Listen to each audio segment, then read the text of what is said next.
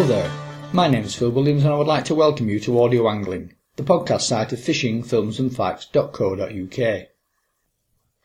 Anyone hearing this podcast who was lucky enough to have fished the English Channel wrecks when offshore wrecking first became popular back in the 1970s will love this particular interview.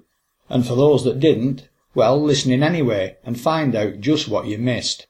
Because the quality of the fishing back then with lots of virgin wrecks loaded to the hilt with good quality fish just had to be experienced to be believed. The West Country, and Plymouth in particular, was pretty much the focal point of the UK wreck fishing scene at that time. But what a lot of people fail to realise is that many of the wrecks visited, particularly as the angling boats started pushing increasingly further off, were closer to the Channel Islands than they were to the Devon coast. So much so that extended wreck fishing trips fishing on the way out and on the way back with a stopover at St Peter Port and a day on the banks became an increasingly popular option. Then it slowly started to dawn on people, myself included, that if you went over to Guernsey itself and based yourself on the island, you could choose between the banks and the wrecks on a daily basis without the time wasting journeys across. And at the forefront of both the wrecking and the bank fishing scene on the island from way back then, right up to present times, was and still is local skipper Dougal Lane. And he's still fishing, albeit commercially, now in late 2011. Now I'm fishing with hook and line, and in the pollock season, we're fishing with what they call automatic jigging machines, but we're actually using them as robot fishing rods really. We're fishing for pollock with live bait and um, drifting over the wrecks out in the channel and we've got the machine set to spin just like you would with a rod. It's, it's a very interesting way to fish. Multiple hooks of course, not a single hook. The pollock finishes July or something like that and then we fish for bass right through till February really and that's all rod and line. We fish commercially with rod and line, normally a double hook trace, long flowing trace, and uh, you know we spin for the bass again, live sandeel bait, and that's going on now. It's just kicked in now. The, there's some lovely fish turning up now, so we've got a winter bass fishery that uh, we work this time of year. Now you and I go back a very long time. 30 years in fact, and in fishing terms, at least three boats, plus a lot of very good fish for myself and visiting parties from all over Europe. So with Guernsey not the easiest of angling venues to access, you must have been doing something right. But you wasn't always an angling boat skipper. In fact, in the fullest definition, you probably never was. More a case of mixing both sides of the fishing business as and when the need or opportunity arose. So take us back to the beginning. How did fishing become a way of life for you? Well, I, I started out diving actually. I was, a, I was I was in the building trade and I, and I learnt to dive. And in the winter there was no amateur diving boats, so I started going with the commercial guys that were diving for scallops. And gradually I got into the to the scallop diving, and then I gave up the working ashore completely, and I was full time uh, diving for scallops. And when you're diving, you only you only sort of work half or, or two thirds of the day really. You know, you're limited on bottom time and what you can do. So I so I got a small boat and and was working a few pots and nets and things. It was a 21 foot boat actually, and I set it up for for trawling in a small way and one of the local um, merchant navy skippers built himself a trawler for his spare time, and it cost him more money than he expected. So he realised that he had to put it working, you know, more hours, and he offered me the brand new boat to run. And uh, so I went into trawling, and it was it was a, a 10 metre boat, 33 foot boat with 120 horse forward, which was sort of fairly standard then. And we did all right with it in the winter when the trawling was good, but come the summertime, we were sort of stuck for something to do. So we started going out and fishing the wrecks with hand lines originally, and, and that wasn't very successful. So we, we were using rod and line. And that would be mm, 79 or 80 or something like that. And then the local anglers, of course, got to hear that we were out there catching all, I mean, there was huge amounts of fish that, you know, that there was hundreds of tons of fish on, on some of the wrecks that they were stacked up with ling and, and, uh, cod and pollock in the season. Um, but the local anglers heard about it and, and started wanting to come along on the weekends, and I ended up with more anglers wanting to go than I could handle. So I started putting together charter trips. Really, it was it wasn't planned; it just happened that way. Well, certainly the the main change from those very early days is the ling stock. When when I first started, I believe ling was the most common whitefish in the English Channel. Every wreck you went to, you'd do half a ton a day, three quarters of a ton a day, no problem at all with eight or ten anglers. And now you've got a job to, there's only a, you know, a handful of wrecks in the channel that have actually got any ling on at all. They're next to nothing. partly because the wrecks have been very heavily netted over the years and ling is very easy to catch, but also because when I first started, most of the trawlers working the channel worked the smooth ground. They, the trawl gear they had was only good for, you know, the smoother patches in the channel. So, and the ling generally lived on the rough ground. And gradually over the years, the French in particular have developed gear that will, will work rougher ground. And they're now towing over just about anything. And the ling stocks have really gone down, you know. The cod and pollock, although seasonal, but they always were seasonal. This year in particular, we had fantastic cod season in the summer. There was some real big cod and plenty of them. And the pollock the same. I mean, we had pollock first week of February, I think we started this year.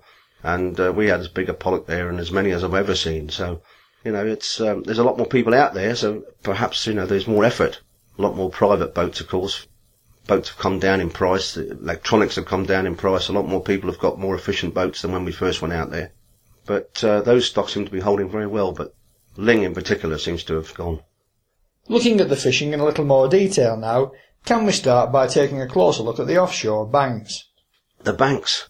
Well, what we used to do when, particularly when we first started and we have relatively slow boats, well, they were slow boats, we used to work the banks on the spring tides with the first charter parties and uh, the wrecks on the smaller tides.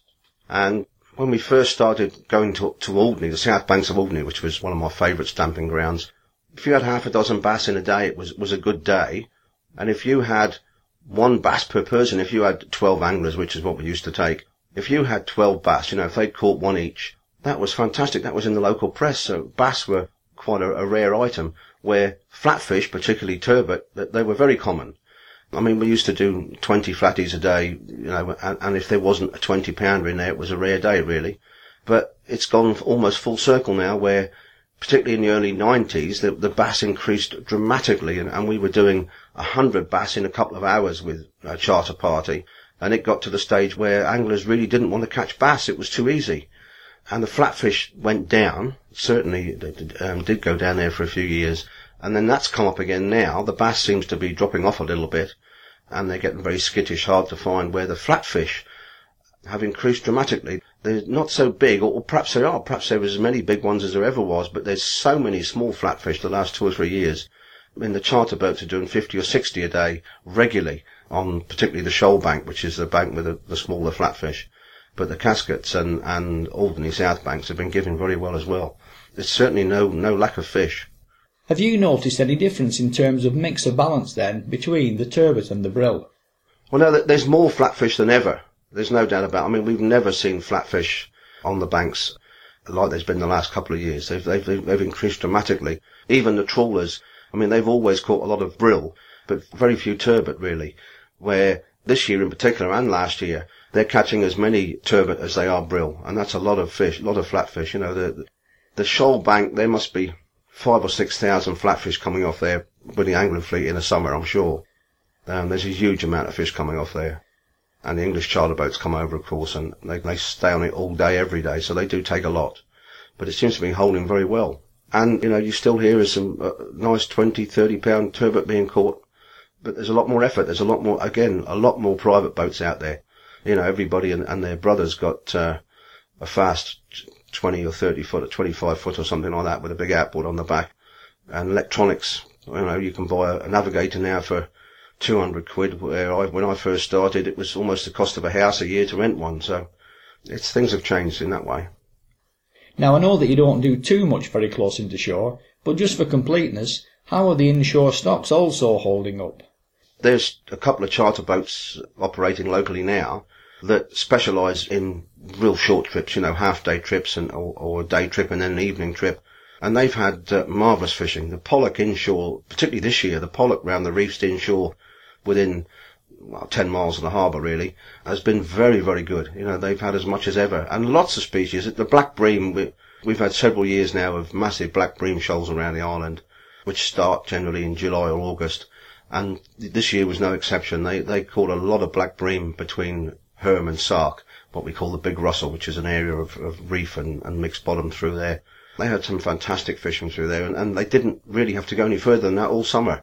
They had all the fish they wanted for their charter parties, which is marvellous, really. The logical next question, I suppose, has to be, why is Guernsey faring much better than the rest of the UK? What makes the Channel Islands so special? I mean, I don't know how the rest of the country is doing it. From the commercial scene, which I, I'm in contact with quite a few people, they seem to think that a lot of stocks are actually going up. There are so few fishing boats now left in the EU pond, you know, because they've scrapped so many, that the fish stocks seem to be going up quite quickly. The, certainly the cod stock in the North Sea, and um, uh, we've seen a lot more haddock here now. We've never seen haddock in the past, and they seem to be increasing down here. So I don't know how much it, your way it seems to be dropping off, but I'm not sure about other places. But of course, we, we've always had strong tides round here. We get 10 knots round Alderney there on a, on a big tide and, and six or eight knots round here and, and, uh, Sark. And it sort of limits what you can do really. There's, there's nowhere near the netting round here there is other places, which is a major problem further west in the channel. And, you know, monofilament netting really is very, very efficient. But it's very limited around here because of the tides. You just can't use them. They, they fill up with weed or roll up or whatever. So there, there is sort of an, an, a natural reserve really round the Channel Islands with the tides. Now one fish I do remember catching with you, though never in great numbers as the decline had already set in even in those early days, was the red bream. We used to get good numbers of them out from Looe over the Eddystone Reef back in the 1970s, but now you'd be lucky even to see one in a season. So what do you think happened there? Well, certainly the um, the French took a lot of red bream, and when when I was a teenager, you could go out in the evening, and any you know late late summer, you could go anywhere around the island really and catch all the red bream you wanted. Two hundred in the evening we used to do regularly, and off the shore there was plenty. And I think mid eighties or early eighties, the French developed the technology for midwater trawling, or the Danes developed it, but the French took it on big time. You know, mid eighties and they pretty well wiped out the, the red bream stock locally. They were fishing south of the island between Guernsey and, and what they call the Roche d'Ouvre, which is a French reef, French-owned reef. And they pretty well knocked that right down. And they've never really come back. I mean, we see a few red bream now, but we don't see many. At that time, you didn't see many black bream. You know, when I first started on the wrecks, like I say, early 80s there or, or late 70s, in the, in August, for instance, you, you know, you catch 20 or 30 fine big red bream on a, on a wreck and think nothing of it. But if you saw two or three black bream, you were over the moon. And it's gone full circle. You know, I had some friends over this time last year and we were catching 100 or 200 black bream a day just outside the pier heads basically. And decent black bream, not massive, but two pounders, nice fish. So they seem to have dramatically increased the black bream where the red breams dropped off. But we have seen, or we are seeing, a lot more tropical bream. We've got um, Ray's bream, gilthead bream, white bream, stri- striped bream in all the bays now. We've got the, the, the Mediterranean bream, I suppose, are coming north with the, the warmer waters all around the island, really. Couch's bream in particular. They started about 10 years ago, perhaps a bit more than that. And then last year we had some sort of up to nine pound in massive ones. You know, when they first arrived, they were tiny. So things certainly have changed in that respect. The bream seem to be really increasing uh, dramatically. Now I hear you've been appointed president of the Guernsey Fishermen's Association, so perhaps you should tell us a little bit about that. well, the reason I'm president of the it's the Guernsey Professional Fishermen's Association, and as in most places now, there's there's less professional fishermen than there used to be, and it gets harder and harder to make a living. But it's mainly on the political side, really when something comes up, whether it's a harbour development or proposed underwater turbines or a wind farm or something like that, the fishermen need representing. Uh, if when they propose to change the laws, whether it's to stop something or, or you know one particular type of fishing, or whether it's to allow a, a type of fishing, you know, a new type of fishing, we need to have meetings and vote on the, the subject. Otherwise, what happens is if if you don't have some sort of representative body, the politicians just find somebody that, that agrees with them and, and use them as an example to say it's fine. So you need some sort of representative body for, for the profession. Since the introduction of, of licensing from the EU to us through Britain, the limits around Guernsey and Jersey have been very grey. When the EU was set up, they totally ignored the islands because it was too difficult to sort out. And gradually over the years, Jersey got their three mile and then their 12 mile territorial seas the boundary between Bailiwick of Guernsey, which is Sark and Alderney and Guernsey, and the French coast was, was sorted out, the, the, the limits were set. So that stopped the French coming in that side. And then just recently, in the last two years, the Bailiwick Fisheries Management Agreement has been signed. So they've then taken that to the UK and negotiated with the UK and of course devolved countries now have to be involved. And we, we're now extending our limits because we've, we've only got to three mile limits at the moment. And then between the three and the 12 mile, there is no law. There's no limits. There's no quotas or anything between the three and the 12 mile. And that's been the case, you know, ever since that system was set up. But hopefully next year that'll, that loophole will be closed and we will be able to license English fishing vessels in that area or British fishing vessels rather in that area. The French have historic rights to fish there between the 6 and the 12. And, you know, while this is all, all this been going on for many, many years, but certainly the last two years it's been, you know, increasing dramatically the amount of effort. I've been involved in that, or the association's been involved, and I've had a lot of meetings with, with the fisheries departments. So that's basically what I do with that, Phil. And presumably, boats from elsewhere in the EU won't be allowed in. No, no, the Dutch, Spanish, um, Belgians, all those, they have to stay outside the 12 mile. 1963, I think, when it was set up, and it was historic rights, and the French fished in our waters at that time for certain species. And the way the system was set up, they said where they fished, and they fished on the west and the south of the island, and they didn't fish very much at all to the east of the islands because the ports along the French coast there had small boats, so they didn't come out very far at that time. And they fished for certain species. They asked for crabs and lobsters and crayfish and demersal species, but they said they didn't fish for scallops or queens, or perhaps they didn't say they didn't fish for them, but they didn't say they did fish for them, so that you know, they didn't get them. And then cuttlefish and squid at the time wasn't really thought of as a, as a major catch, so they didn't ask for them, so they can't fish for those in our waters. So they've got historic rights to fish there, but under certain conditions. And under this new regulation, we will have control out to 12 mile. But we won't really have control over the French. They'll have historic, you know, continue with their historic rights to fish there. But recently, they've had a problem with Dutch companies buying up French boats and rigging them up for, for Danish seining, which is, you know, fish, trawling with, with ropes on the bottom, long, long ropes on the bottom. And it's very, very efficient. Where they work, they absolutely clean the ground. And the French trawlers coming behind can't catch anything. So the French have asked us recently to have discussions about limiting what the French can do in our waters, which is the only way it, it could go ahead. So that will be interesting next year, I think. There's the evidence then, if ever it were needed, that so far as fisheries go, EU membership isn't all it's cracked up to be. Well, the deal that's been negotiated, we've actually got no quotas inside 12 mile. You know, we've got such a small fleet, and the way we've always fished is that we fish what turns up in our waters, basically. We don't go very far. Other than the wreck fishing, we only fish, you know, locally around the islands. And because we fish locally around the islands, we don't affect the stocks, if you know what I mean. You know, if we have a load of pollock turn up this year, or a load of bass, or, or a heap of conger turns up, or whatever, we stay on the same ground and just change our method of fishing.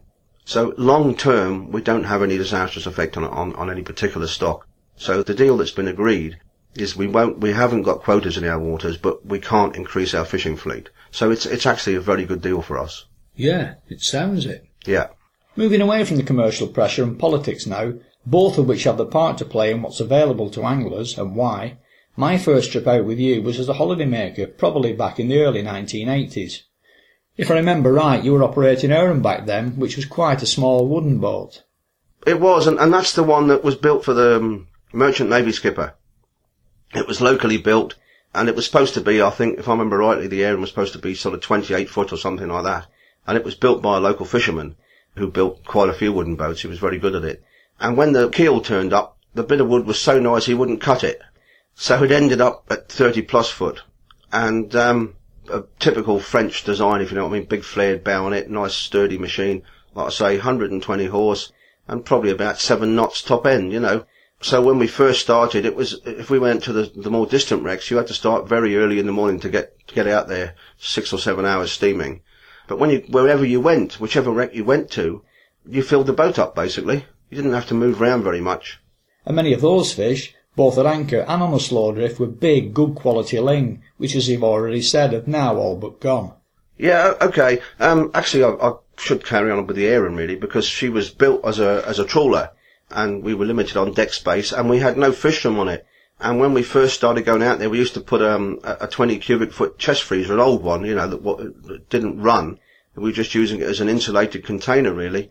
And we used to stick that on the deck and fill it up with ice, and then fill it up with fish as we, we caught the fish, and then and take the, you know take the ice out, and then sort of by I don't know midday or one o'clock or something like that, you'd be putting the fish in fish boxes on deck and using the last of the ice to ice the fish down. Um, so it wasn't really ideal for the job, but it was a very pleasant way to fish. And like I say, there was so much fish there, really, you didn't need the speed. Once you got there, you had all you wanted. And what was the next one, Phil? Sorry. The quality of the ling back then was fantastic compared to its virtual non-existence these days. Well, when we first went out there, I mean, Morris's wreck, which is, mm, the, which certainly at the time was the first one we had off the west coast, which was about nine miles off the, the west coast of the island. Um, that was the first one we came to, and that for, I don't know, 20 years, perhaps more, that we fished it. There was all the ling you wanted on it. If you know, if, if you had a party that just wanted to catch ling, and from a charter skipper's point of view, it was very easy. You just went, unless they particularly wanted to, to catch cod or pollock or conger or something, you just went to a, a wreck and, and went down, normally with pirks. I mean, particularly um, in the summer when there was a few cod about, used to fish pirks and always one or two hooks above a pirk as well. And you try for cod to start with when you got to a wreck and, and pollock as well on the, on the pirks. And then to catch the ling, generally speaking, you just stick a bit of mackerel or something on the pirk. And like you say, uh, as, you just said, there was a lot, most of them I would have said were over 20 pound and there was, there was enough of them over 30 pound to make it interesting. And we, we, half a ton a day, three quarters of a ton a day was, wasn't out the way at all. And now, well, if we get a couple of hundred kilo in a day, fishing with bait on the bottom, you know, or even anchoring up, which is much more efficient than, than on the drift, which is how we used to fish. Very hard. There's two or three wrecks we know west of the island again, almost due west of the island, and they're right in the bottom of the Hurd Deep. They're in, in 100, 110 metres of water. They've got ling on, but, uh, there's very few now. And there's no, there's no small ling. The, the rough ground used to be covered in small ling. If you, you know, if you put pots or a net or a long line or anything anywhere around the island in the deep water on the rough ground, you, you caught ling everywhere. And, and now there's very few. So I don't know if it's overfishing or if it's the perhaps the, the increase in the water temperature, which you know we, we know is, is happening. I'm not sure, but uh, certainly there's nowhere near the stock of ling there used to be. On the subject of anchoring, I remember one trip in particular where we had a go for conger, which we caught plenty of, plus loads of very big ling. We also picked up quite a few nice tope as well, but of course conditions weren't always favourable for doing that. What then were the main considerations in your mind when coming to either an anchoring or drift fishing decision? um, well, when we first started wreck fishing, I mean, I started with the Arran, which was, you know, a 30 foot trawler. And then I had Midnight Moon, which was 45 foot, uh, light trawler really. It was, um, beautiful charter boat in, in some respects, loads of deck space. The wheelhouse had room right round it, so you could fish right from the bow to the stern. There was all the, the space you needed and you you know it did eight knots or eight and a half knots and all the comfort you wanted and, and you didn't need the speed because there was plenty of fish. And we drifted all the time with that. We, we, I don't think I ever anchored with that boat or perhaps for ray or something inshore, but never, never offshore. It just wasn't necessary. You had all the fish you wanted on the drift. And then in 91, I built the Midnight Express, which was um, a 43 foot Aquastar. And I actually set that one up for anchoring. It had, it had, um, a, a winch specifically designed and installed for anchoring, and it had a box below deck directly under the winch where the anchor rope went into. So it was very easy to anchor. And we did more and more of it. Partly because you had to, to get, it's much more efficient if you can get the boat in one place for several hours than it is drifting round. Um, but also because people wanted to fish for conger. Lot, at that time I was doing a lot of trade with the continent, particularly Dutch and, and Belgium and those guys wanted to catch conger. Um, they wanted to catch big conger. You know, some of it was catch and release, and some of it I actually I landed, but they wanted to catch big fish, and and that was the way to do it. And inshore as well, we did quite a lot of anchoring for for ray and tope. We have fantastic tope stocks around the island, particularly up around Alderney. In the summer there, there's massive shoals of female tope, you know, 50, 60, 70 pounders. So um, anchoring was, you know, is the way to catch those as well. So we did more and more of it and we used always used a full coil rope, which is 220 meters, and 20 meters of chain on the end of that. And then depending on the bottom, if you're any, any mud or sand, that, that sort of bottom, we used a Bruce anchor because it would go into the bottom instantly. And particularly when you're at, trying to anchor a wreck, you know, the, the anchor has to go exactly where you put it. Otherwise, it, you know, you miss your target, you end up in the wrong place. And if the bottom was stony, or we've got one area around here where um, it's degraded limestone, and what's left is sort of football-sized flints, very difficult to anchor in. And for that, we always used a CQR, quite a heavy 45 kilo or 50 kilo CQR, and that did the job very well. But the CQR wasn't quite so good on, on the sand or or, uh, or gravel where the Bruce was. I suppose to a certain extent, with tope being quite widespread around much of mainland UK, there wouldn't be that much call for them from visitors when there were lots of other clean ground species that would perhaps be more appealing. In particular, I'm thinking here of undulate rays, good blonde rays and small-eyed rays, but obviously there's a lot more to it even than that. So can you fill in a bit more detail about the fishing in terms of species, techniques and timing out over the banks? Yes, well, inshore fishing with um, charter fishing in particular has always been drift fishing locally, drifting across the banks for flatfish and bass and pollock and that sort of stuff, gurnards. But when you, as soon as you put an anchor down, you actually change the type of fish you catch on the same ground. You catch ray and you, you catch tope, you catch bullhuss, smooth hounds, all that sort of stuff. Over time, really, you know, we anchored up different places. We also tried up tiding, you know, which has to be shallow water. We tried it in deeper water with heavier leads and it never really G'd. But when we anchored up deep water, if, if you anchor up on, right on the top of the banks, which is sort of 20 metres on top of the banks, that sort of area, and in, in some of the bays around Alderney, you catch nearly all blonde rays and you fish, you have to fish with sandeel bait really for blonde rays to get the best of them.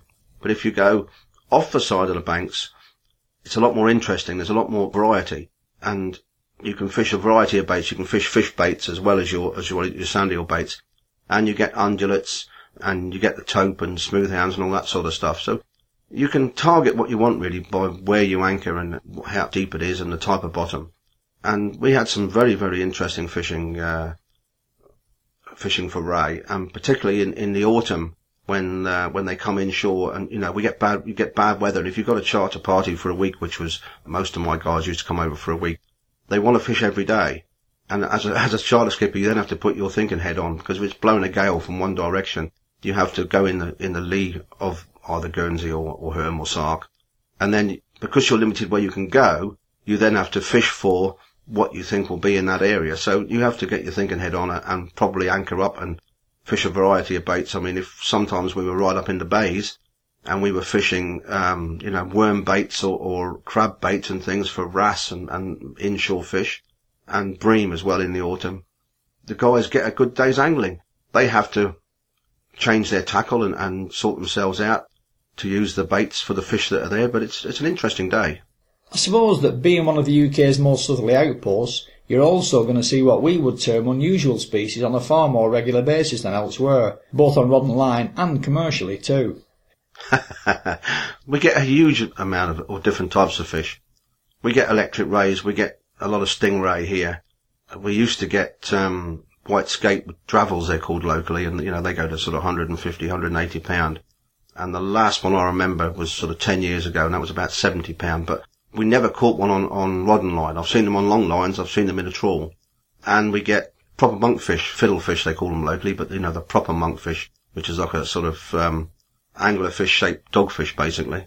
But I've ne- again never seen one on rod and line. I've seen anglers on rod and line, and most other, you know, sharks. We most seasons we would have several blue sharks and, and always a few porbeagles, tangled up with, with thresher sharks a few times, basking sharks. We were anchored up one day and a basking shark swam through the lines and that was on for about 10 or 15 minutes. Six or seven ton. I mean, that was quite amusing. And we've seen tuna going through here once or twice, you know, bluefins and that sort of stuff. But never hooked one and, and I know now that there's swordfish in this area. A friend of mine has caught um, two or three swordfish just north of Alderney there on the edge of the Hurd Deep in, in a, I mean, fishing commercially, but they certainly are there. But it, I always used to keep account every year when I was charter fishing. I always used to keep account and I had, you know, a fish identification book or several on the boat, but one in particular. And as we caught each species throughout the season, I ticked them off in the book. And I think my best season was 43 or 45 different species. and that's including, you know, the, the gurnards and the, and the inshore wrasse, the small wrasse, and the sharks and that sort of stuff.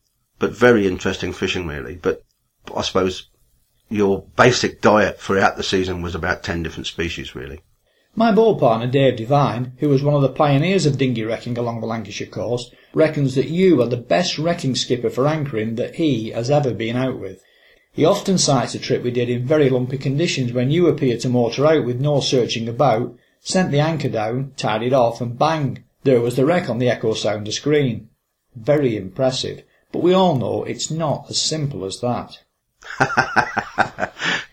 well, of course, when we started wreck fishing, we were we were fishing with Decca navigators, and they did wander a little bit depending on the atmospheric conditions.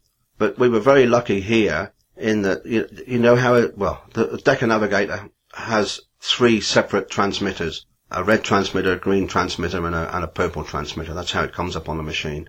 And our red transmitter is in the local one was in Jersey, so that was our most accurate you know, the closer you are to the transmitter, the less atmospheric problems you have. So our red was the most accurate, and luckily enough, off the west coast of the island where we would do most of our wreck fishing, the tide ran up and down the red lanes. So to anchor a wreck, within reason, you could run straight up. If you were anchoring the ebb, which runs to the southwest, you could run up to the northeast away from the wreck, which would be almost straight up the red lane, you had to allow a little bit of east or west depending on the on the on the wind, and then you would shoot the anchor. And, and when I first started, probably it, it took me a couple of years to to get get it down to a T. And then by the time you're talking about, which I think was probably Midnight Express, we were on satellite navigators, which were much, much more accurate. And we had a plotter aboard the boat, so you could actually go to the wreck and go to the position, exact position you wanted to be when you were anchored. So you would be, you know, 25 or 30 yards or 50 yards, depending on the tide, in front of the wreck.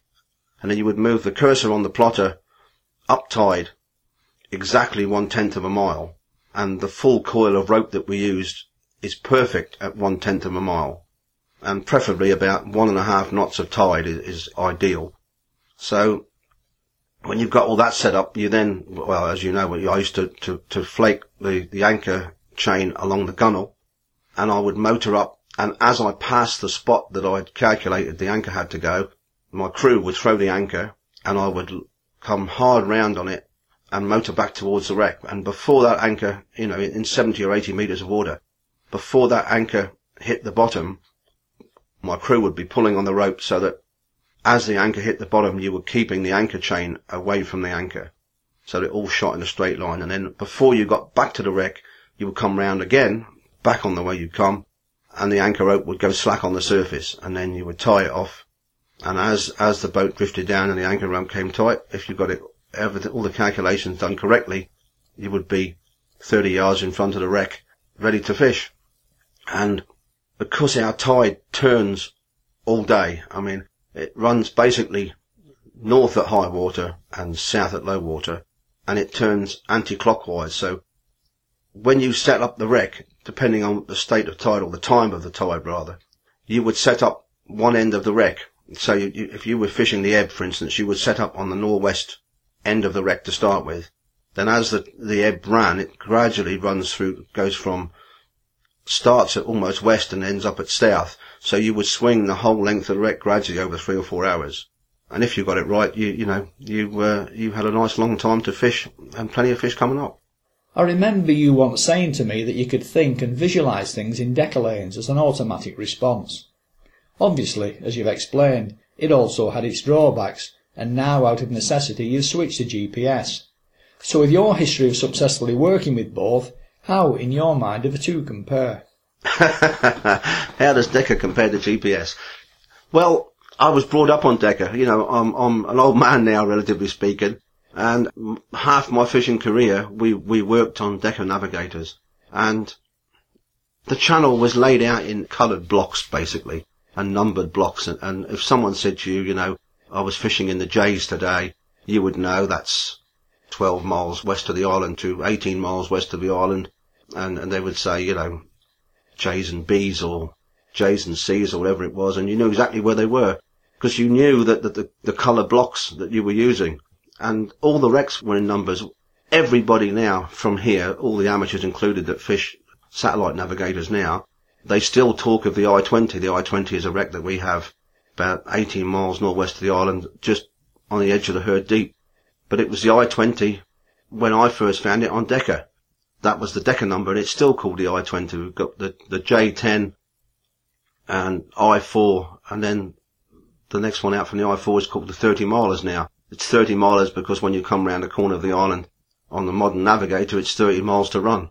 So it, it mixes a bit, but originally, you know, myself and, and the, the Plymouth and Dartmouth Brixham charter skippers, we'd talk to each other all the time and it was always Decca numbers and, and you just build up a, a, a chart or, you know, in your head of the whole channel of, of these blocks of, of colours and numbers.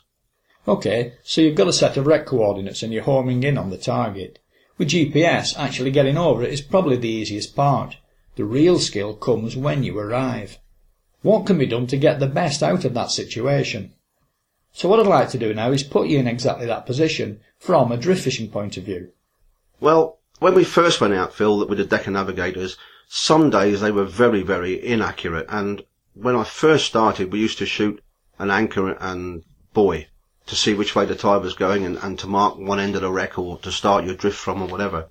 But you soon find that as the tide turns, here in particular, because it turns all day, it would be in your way. You know, you'd be hooking it with the lines or you'd get a good, if you put it behind the wreck, the, or at some stage it would end up behind the wreck and then you'd drift into it with a good fish on or something like that. So it became a problem.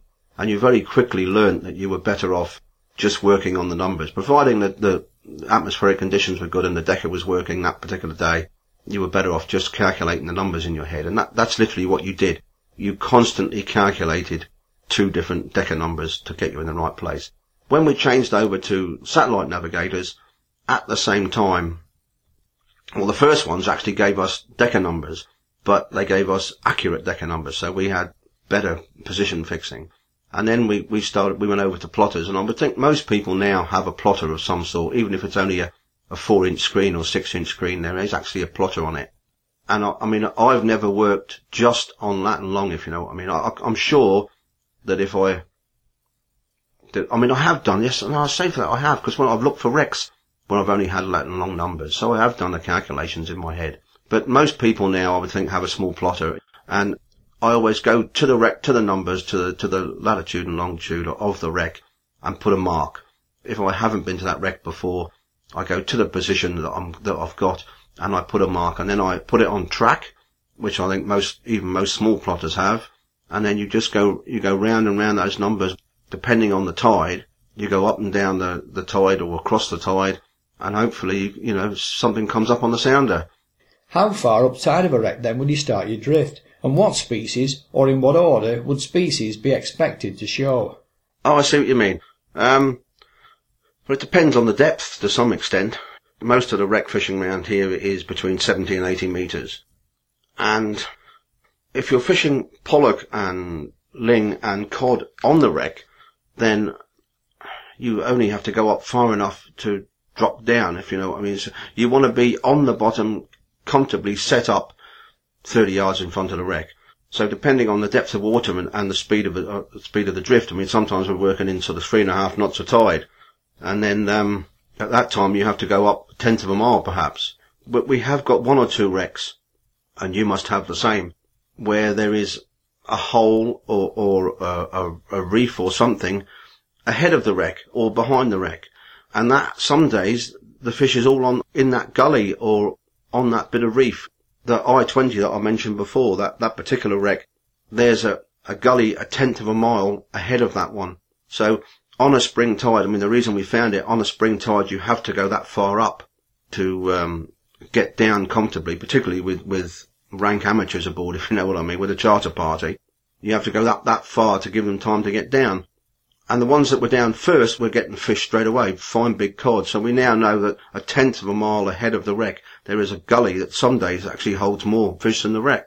And we've got other wrecks that, that have got a scour in front and you have to drop, you know, the best of the fishing is is that in that scour in front. Sometimes it's on east or west end of the wreck. You know, the, depend on, on how hard or soft the bottom is.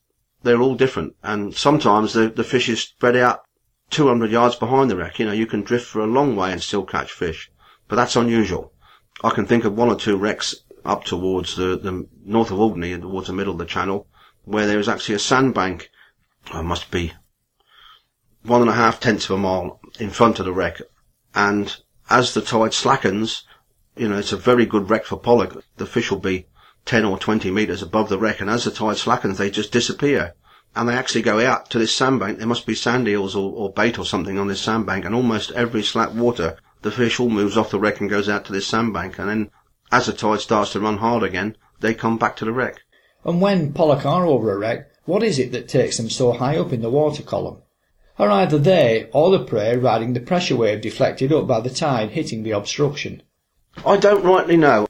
I'm not sure whether the, the pollock are actually above the wreck, because you don't generally see them thick above the wreck, if you know what I mean, or whether they follow your bait up, because, you know, invariably we all spin for pollock. It's, it's the way to get, they like something to chase.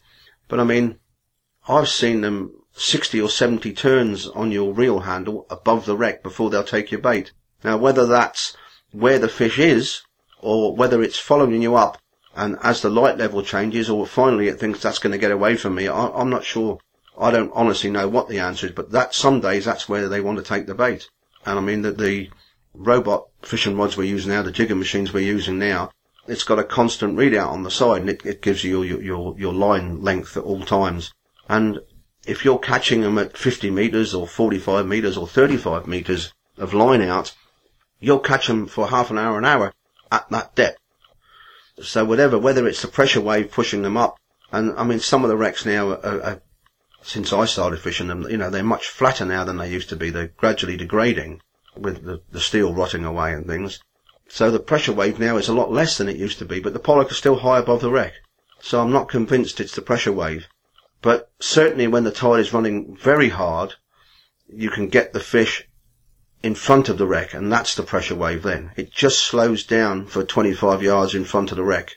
And I know that from diving, you know, you can, it's surprising on a 10 metre wreck how much slack water there is just in front of the wreck, but not above it, but, but actually in front of it. Same positioning questions again, but this time for anchoring a wreck, picking out the different species as you go along. well, the last point there, it depends entirely on, on what you're fishing for. I mean, if you're fishing for, for cod, for instance, you want to be well ahead of the wreck. And then once you get anchored up, you want to be well ahead of the wreck. I don't, I don't know. It's a job to know in distance how far it is. I mean, I know when I'm doing it how far I am ahead of the wreck, if you know what I mean. But whether it's must be 50 yards or 60 yards ahead of the wreck or something like that, I suppose. Because in, in 70 metres of water, by the time you hit the bottom, you must have 100 metres of line out.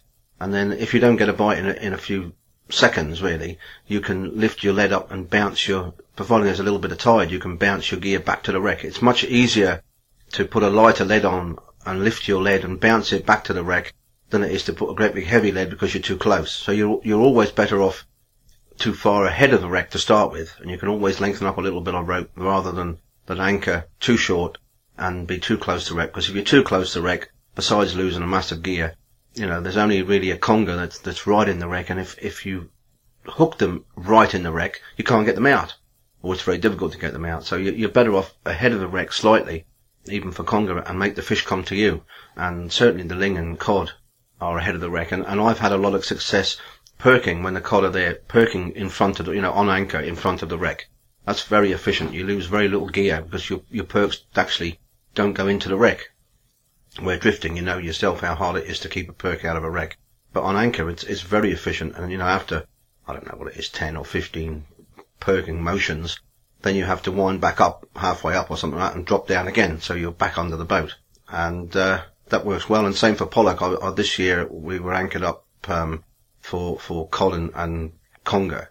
Uh, we're using, uh, cuttlefish heads for bait, which is a very, very effective bait for, for cod over here late season and I was fishing for pollock with the machines with a long flowing trace and, and doing very, very well on anchor. I'm, I'm convinced that, that next year I'm going to do a lot more of it because it's so much more efficient in time where when you're on the drift, you're actually only in the, you know, the catch or kill zone for sort of 10% or 15% of your time where, and the rest of the time you're either drifting in front of the wreck to get to the position or drifting behind the wreck with your fish coming up or motoring back up, where on anchor, once you actually get in position, you can continue to pull all the time. So it's a very efficient way to fish. But as for the distance in front of the wreck, it depends entirely on, on what you're fishing for and the depth of water. But I would say you're always better off fishing, you know, too, too far in front of the wreck to start with. You can always let some more rope out and drop back to the wreck rather than shorten up. If you shorten up on your anchor rope, bloody anchor jumps very often and, uh, then your anchor's going towards the wreck. The wind, I, I like to anchor up in about one and a half or two knots of tide, which is quite difficult to fish in, but it's much easier to get the boat in the right position. If you're, if there's a little drop of tide, one and a half or two knots of tide, if you're not quite in the right position, you can always move the tying point on the bow. If you, if you move it one side or the other, you know, the boat slides across the tide slightly and you can, you can use that to get you in position. Where when the, the, the tide gets below one knot, if there's the slightest breeze, you know, you, you blow off the wreck very quickly. Even though you've allowed a little bit of, of east or west in, in your anchor position for the uh, for the wind. It's as soon as that tide drops below one knot, it's a job to hold. And and I would normally get to a wreck, and and if, if I was intending anchoring straight away, I would get to a wreck and, and still do, you know, half a dozen drifts if there's any breeze at all, to calculate how much the wind is pushing you across the tide, ready for anchoring. Do you find sometimes, particularly when fishing baits, that if you get slightly ahead of a wreck, especially if it's lying on sand, that species not normally associated with the wreck such as turbot, rays and tope, or even sharks come into the mix along with the conger and ling?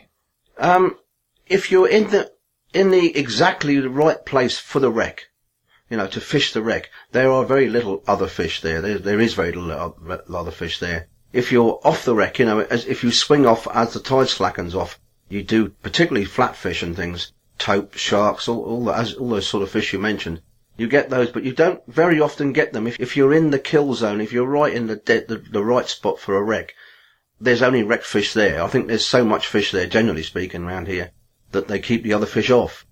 Over the years, we've, you know, we've had turbot. We used to get a lot of angler fish when we did a lot of pirk fishing for cod in May and June.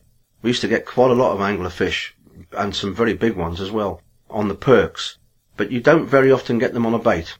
I mean, having seen underwater footage of, of anglerfish feeding, they snap at something that moves very quickly, but they don't actually take a dead bait. So uh, that probably explains that. But turbot and, and brill and gurnards, tope, we've one wreck in particular. We used to fish tope in August on the slap water, the, like the dead tide in August. But the the tope weren't actually on the wreck. They were as the tide eased and you drifted off the wreck, and there was quite a lot of tope there. And sharks we've had all over the place, you know, we've picked up sharks, particularly porbeagles, following fish up, you know, when you're winching up. And we have caught a few of them, you know, over the years. Some we've actually hooked and fought to a standstill. We had, I don't know what it was, um, 250 or 280 pound porbeagle once on a, on a conger trace on wire line, which was quite exciting. And, um, by the time we got it aboard, I think everybody on the boat had had a go on it. You know, it was, it was in 120 metres of water and, and, it went to the bottom four times, so it was a hell of a fight, big female. Um, it was on multi-strand wire line and by the time we, we got it in, when we finally got a gaff in it and got it aboard the boat, the tip roller on the rod was, was cut in half completely and there was just the shaft left in the middle. And, and I had, with a, the local paper actually, the local press, I had the crowd from there out one day when I had the midnight moon, you know, the, the, the trawler there and, um, a porbeagle came up alongside the boat, chomping on a ling that had just come to the surface, and I and I gaffed it um, as it bit the ling, and sort of said, "Give me a hand here." I looked round, and there wasn't there wasn't a punter in sight. They, the bow and the stern of the boat was full of full of anglers, but I was standing in the middle with this shark in my hand, with nobody giving me a hand. They all gone, and that was 140 pound, but uh, it wasn't actually hooked. It was just swam past the boat, and I stuck the gaff in it. So there are still plenty of fish out of them in Channel wrecks. Well, some species anyway. But what are the prospects of finding virgin wrecks loaded with everything like they were when serious wrecking first kicked off? There must still be unlocated wrecks, but would they necessarily have more and better fish than known wrecks in the vicinity? I think those days are gone, in all honesty.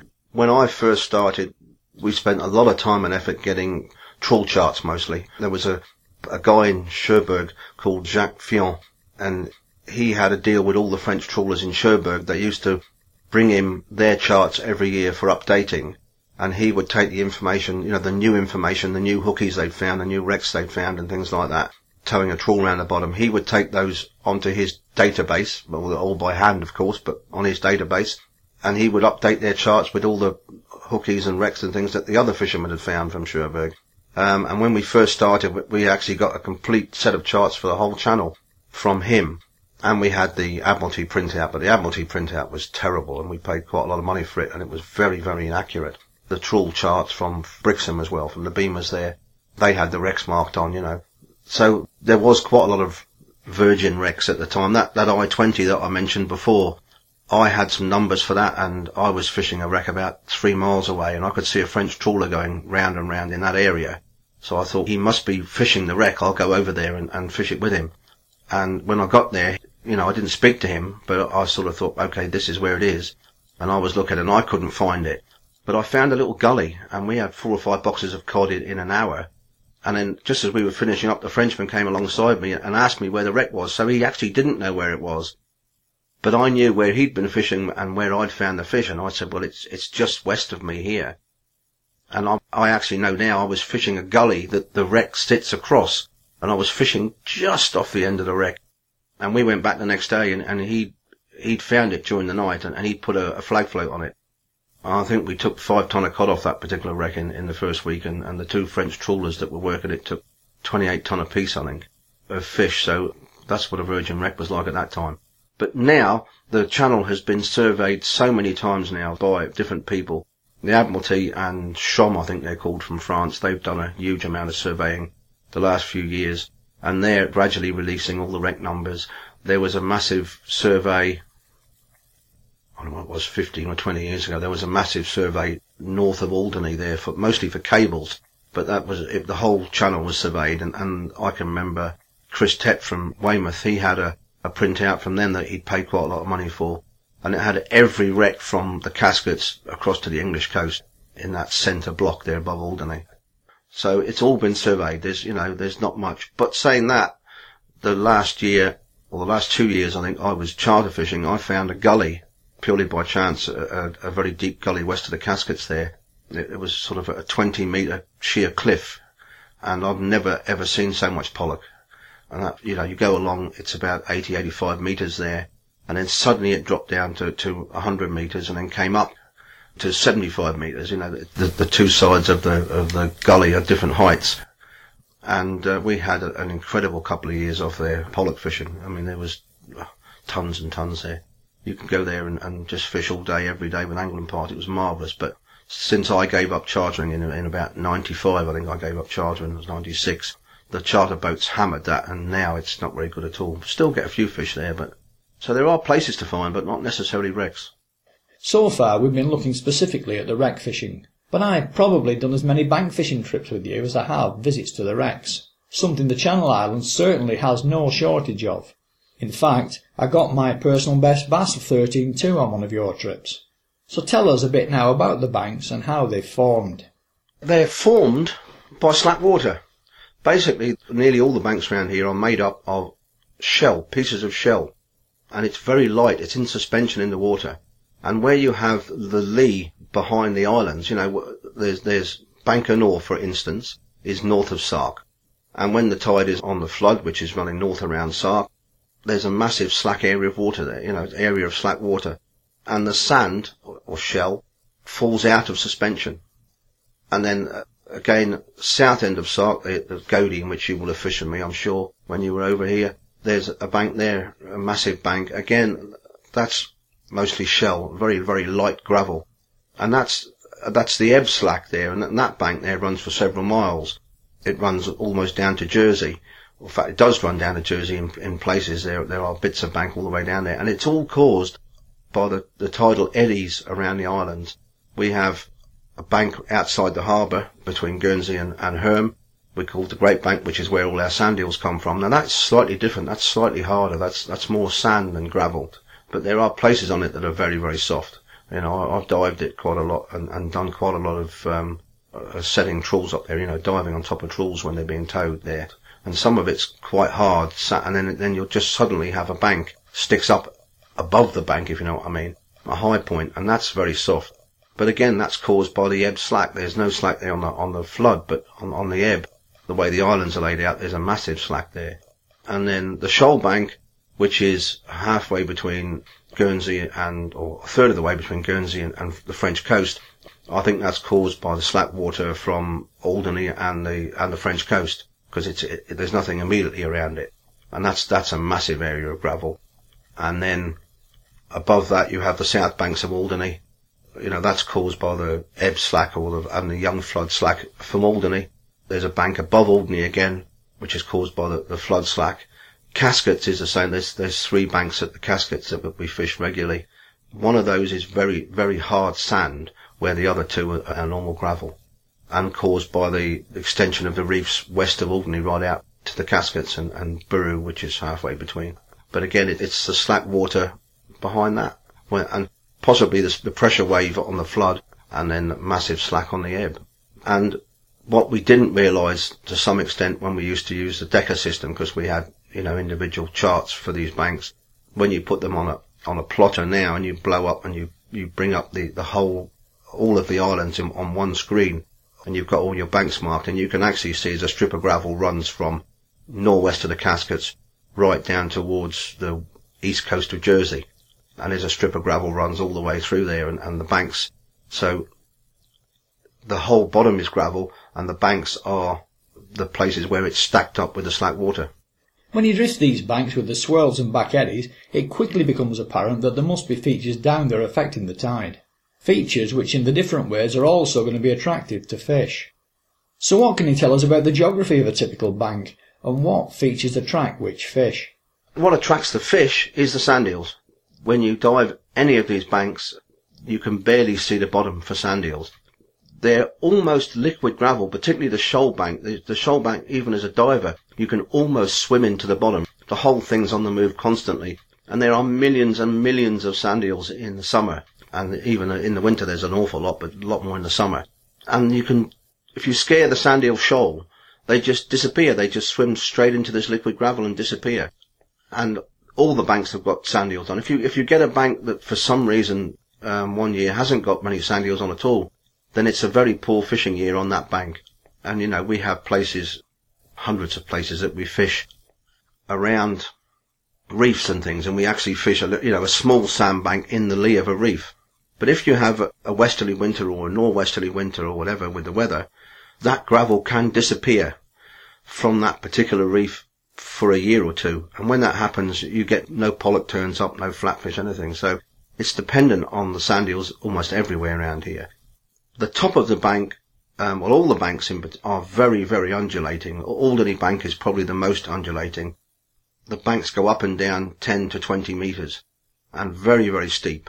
When you're on them diving, you can actually slide down them. You know, they're that sheer. If you were, if you were skiing, you could ski down them. They're that plumb. And then the top of the shoal, for instance, there's large flat areas, and then there's a, there's a crown runs the whole length of the bank, and the western side of that crown drops away 20 metres almost sheer, you know.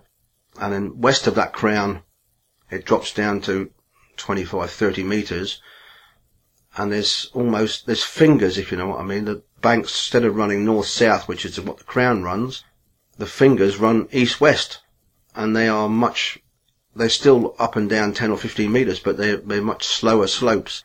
There's places of slack water for fish to shelter in all over the banks. Whatever direction the, the tide is running, there's places for, for the fish to hide. But fish like bass or pollock and things like that, they tend to go with the tide. We now know, we didn't in the, in the early years, but we do now, that you can pick up a, a shoal of bass at a certain state of tide at a certain spot where you fish it and if you're clever with a sounder, you can actually follow that shoal of bass right through the tide. And it will go, it'll do the same run every day on a spring tide, for instance. And it'll go fair tide all day. The fish doesn't stop. The fish moves with the tide. And whether that's mackerel or, or bass or bream or whatever, any shoal fish that doesn't actually get behind, you know, hide behind something, it moves fair tide all day. And just to tie up any loose ends, what about the other sorts of fish holding features and marks that might hold a few good fish? I think all features hold fish of some sort, whether it's boulder ground or rough ground or whether it's massive reef. Different species of fish prefer different types of ground. pollock, which is probably our most commonly fished fish around the islands, almost every reef has pollock on. Some of them have lots and lots of pollock, you know, massive shoals of pollock and, and they're fished commercially. Some of them only have a few small pollock on, but almost every reef has pollock on, and wrasse, of course, you know, the, anything less than 30 metres of water in the summer, there's, there's wrasse everywhere, right up to the tide line. And there's bream in, in season and garfish everywhere, where generally in, in the edges, the garfish generally tend to hang in the, in the edge of the tide where you have it coming around headlands or reefs and things like that. But every feature, whether it's a, a sandbank, whether it's a sandy bottom, which is completely different in, in some respects, or a reef or, or, rough ground, will have its own particular type of fish. And um, from a charter skipper's point of view, it's very easy to um, to change your type of fishing and fish the different types of fish. You mentioned back at the beginning that you're currently using automated jigging machines in some ways a robotic non-paying charter party if you like. But because there is no charter fee to fall back on, you have to catch as many fish as you can. So your tactics presumably need to be as good as it gets. What then might rod and line anglers learn from this experience?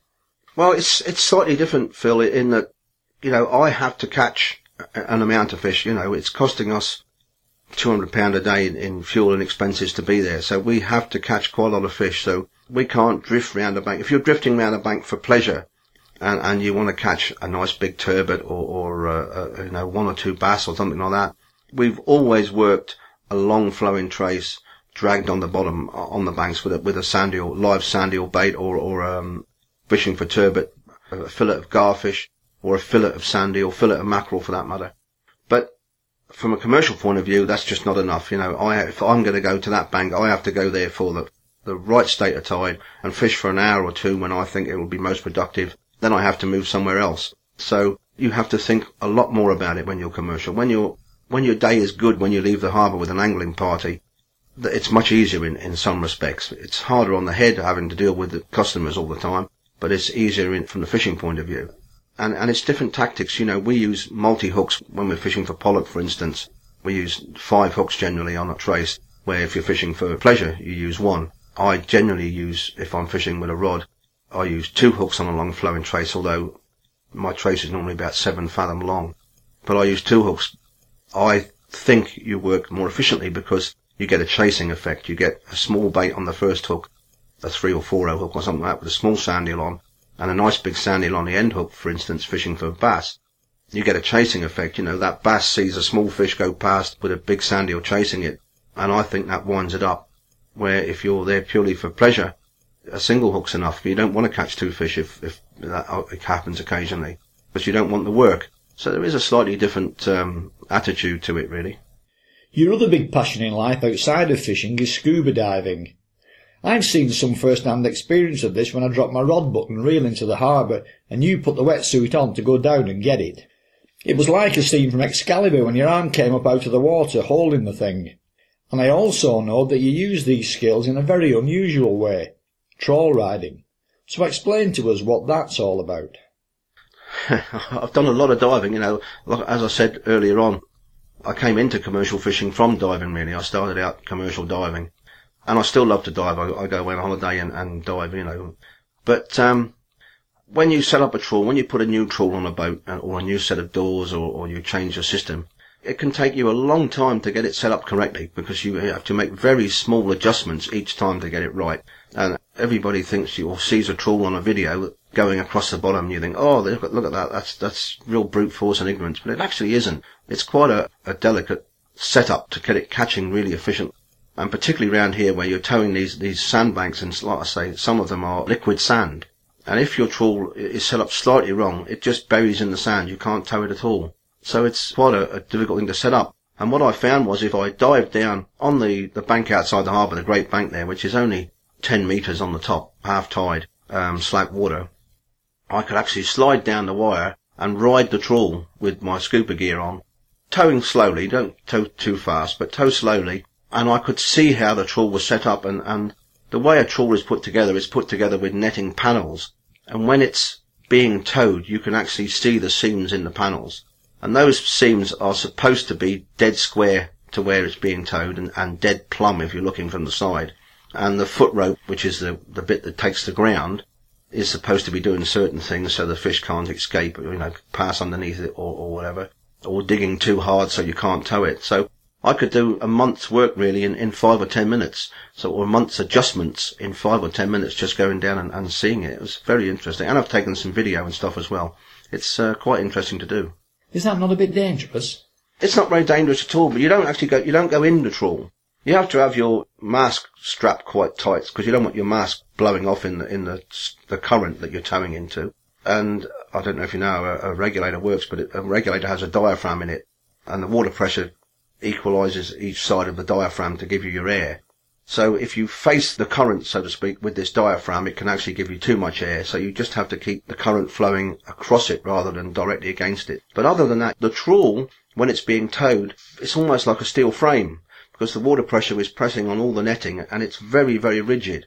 And you can actually climb all over it quite easily. And if anything goes wrong, you just leave go and you, you swim to the surface. And then we, we always, whenever we've done it, we've always had a, a, guard boat 100 yards astern and someone on the lookout just in case you do come up off the trawl. But uh, never had a problem with it at all. And like I say, very, very interesting to see fish on the seabed reacting to a, you know, a set of trawl doors or, or a, um, a foot rope going along the bottom is very, very interesting. And to see how they react actually as they go into the trawl, you learn a lot very quickly.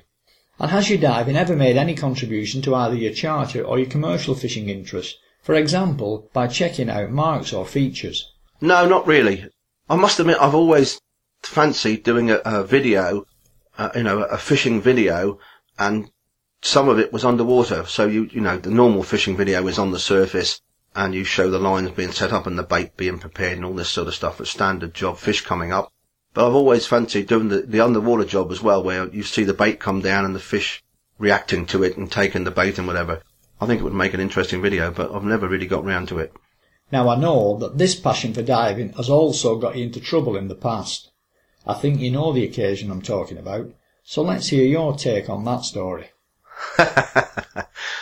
well, when I had the Midnight Express, the Aquastar, I used to always carry my diving gear partly if I got a rope in the prop or anything like that, and, and if I didn't have a charter trip that day, I'd go off and do some diving. And we were up at, uh, at Alderney one day, and, and you know, you, you fish the flood tide, fished very well, and then you have a couple of hours of, of slack water, which is, is pretty boring really. Everybody sort of has a kip round the deck whenever waiting for the, for the ebb to start.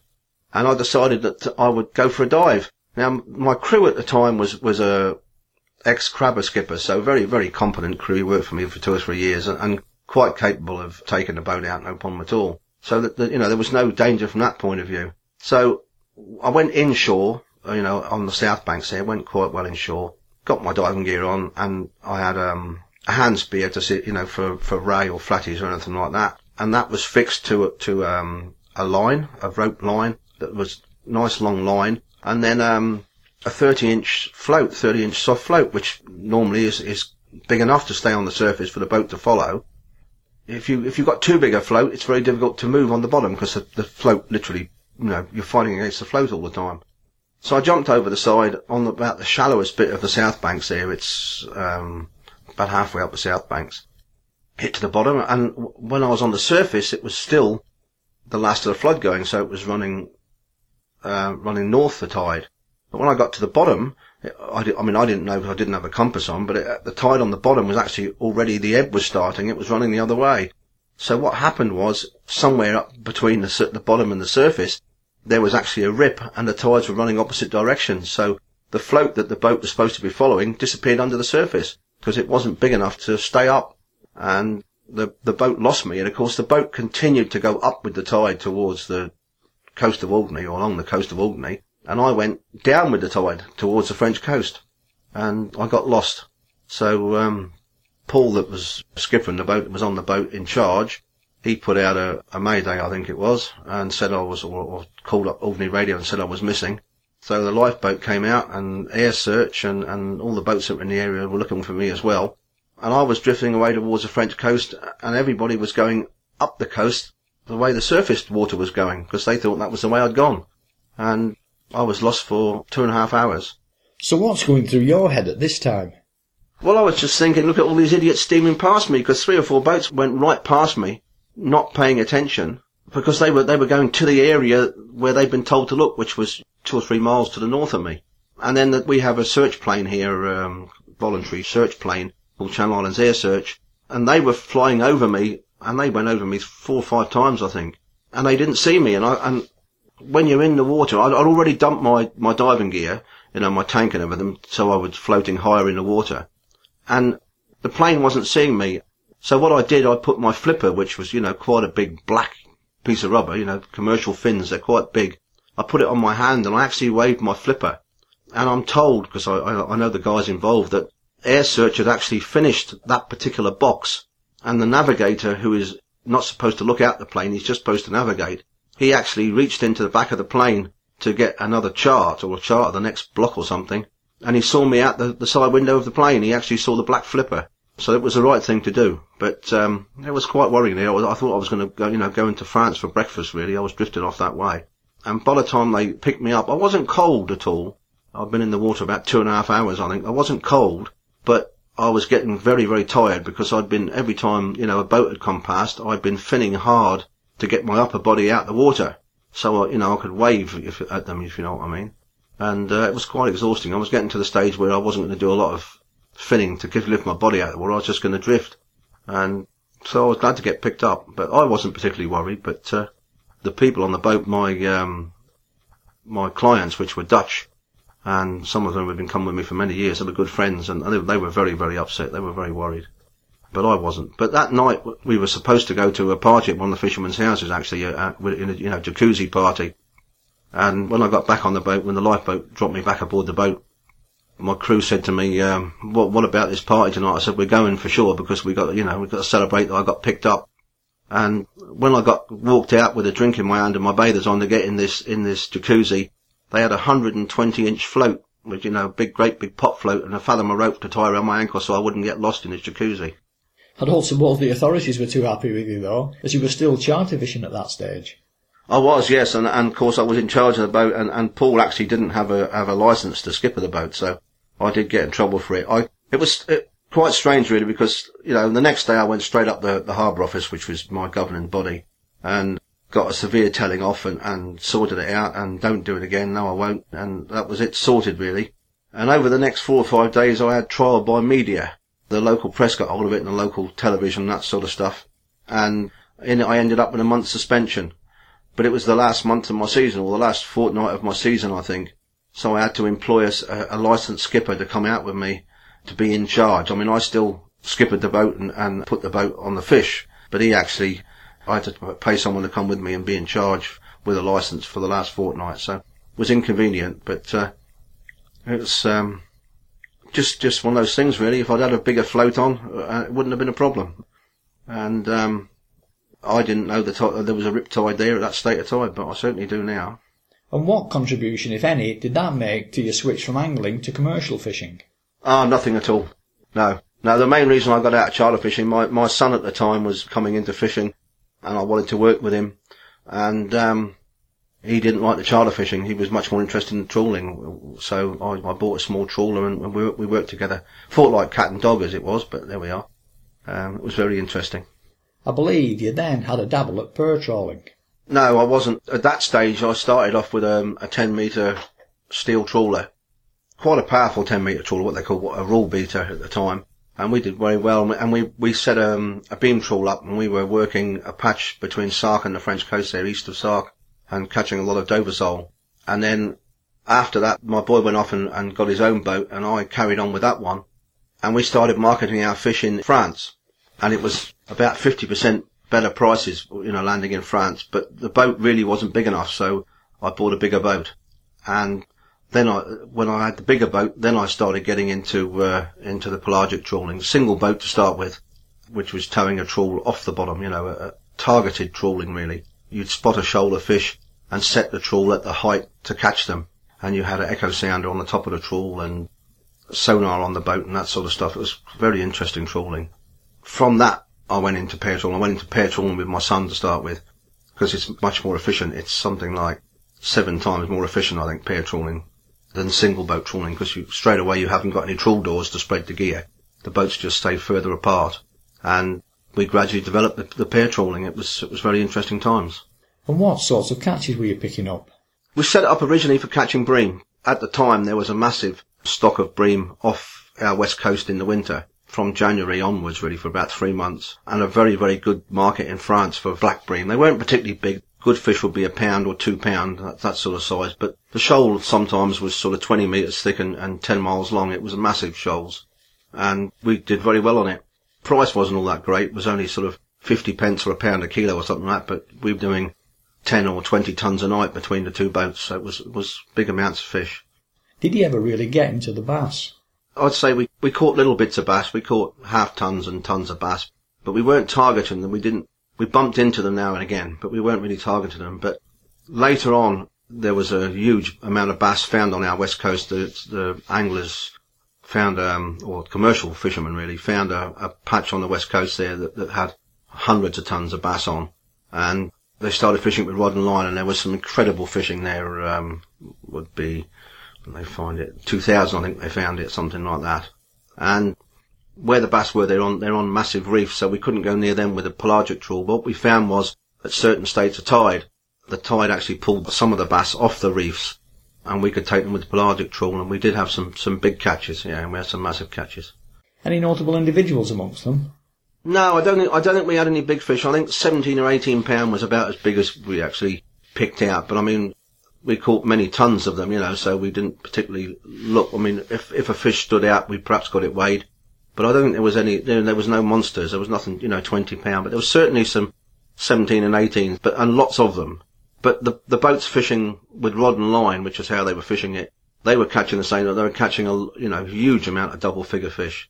And um, one of the charter boats was going out there with three or four guys and, and doing 20 boxes in four or five hours. So they were catching a lot of bass. Why the switch then to the jigging machines? To run a big trawler like that and to, you know, employ two or three crew and there was pair trawling, there's another boat involved in that as well and, and the guy I was involved with was very, very hungry. So he wanted to be out there all the time. I was at sea, you know, six days a week, 24 hours a day really. When I wasn't at sea, I was in France or, or England landing my fish I just didn't get home at all for three or four years. You know, you get home one day a week if you were lucky, and and uh, I just got cheese off with it in the end. I was sort of mid fifties and, and never at home, and uh, so I just had enough. So I said, right, I said I'm going to sell the trawler and, and, go back to a small boat and, and and enjoy my fishing. I enjoyed the trawling, I, I really did, but it just got incredibly hard work, and and the, the fuel prices as well going up like they did. We were burning a thousand litres of fuel a day. It's it's big expenses. What you've actually given us so far is an insight into some incredible fishing potential from both the angling and the commercial perspective. Compared to the mainland, it's holding up very well and for a number of reasons, not the least of which is favourable climate and non-membership of the European Union.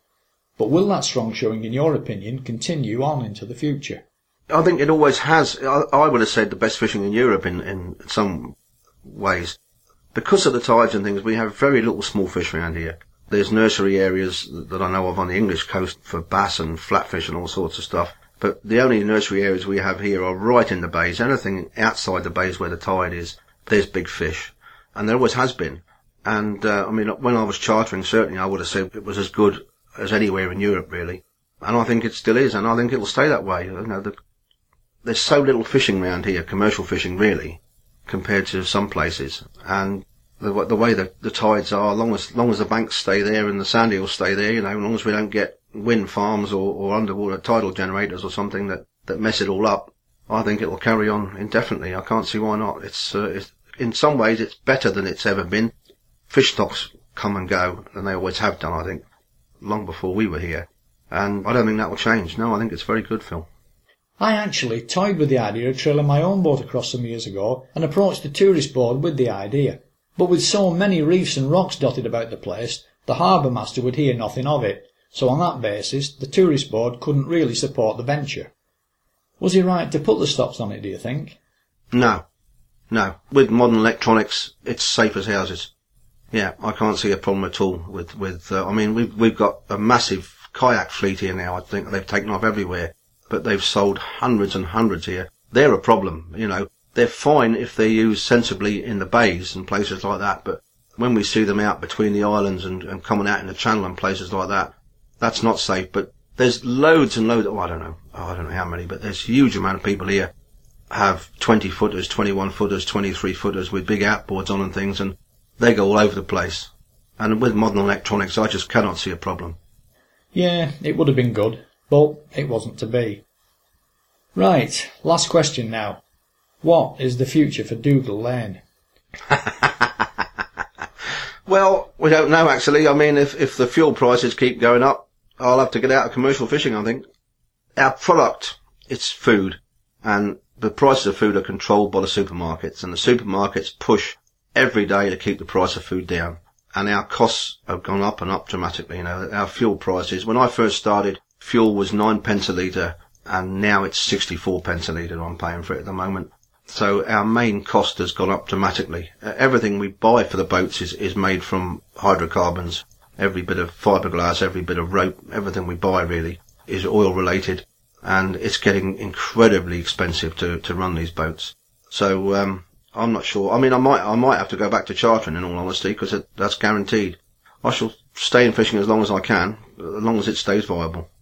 Well, the fish are certainly there for you, so in that regard, you'd have no problem getting the bookings.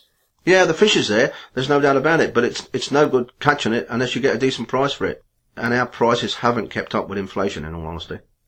I think it's perhaps time I made another approach to the tourist board via the harbour master. The fishing we've just talked about for the past hour or so has certainly re-whetted my appetite. My thanks then to Dougal Lane for giving us such an appetising insight into the waters and the fishing around the Guernsey coast.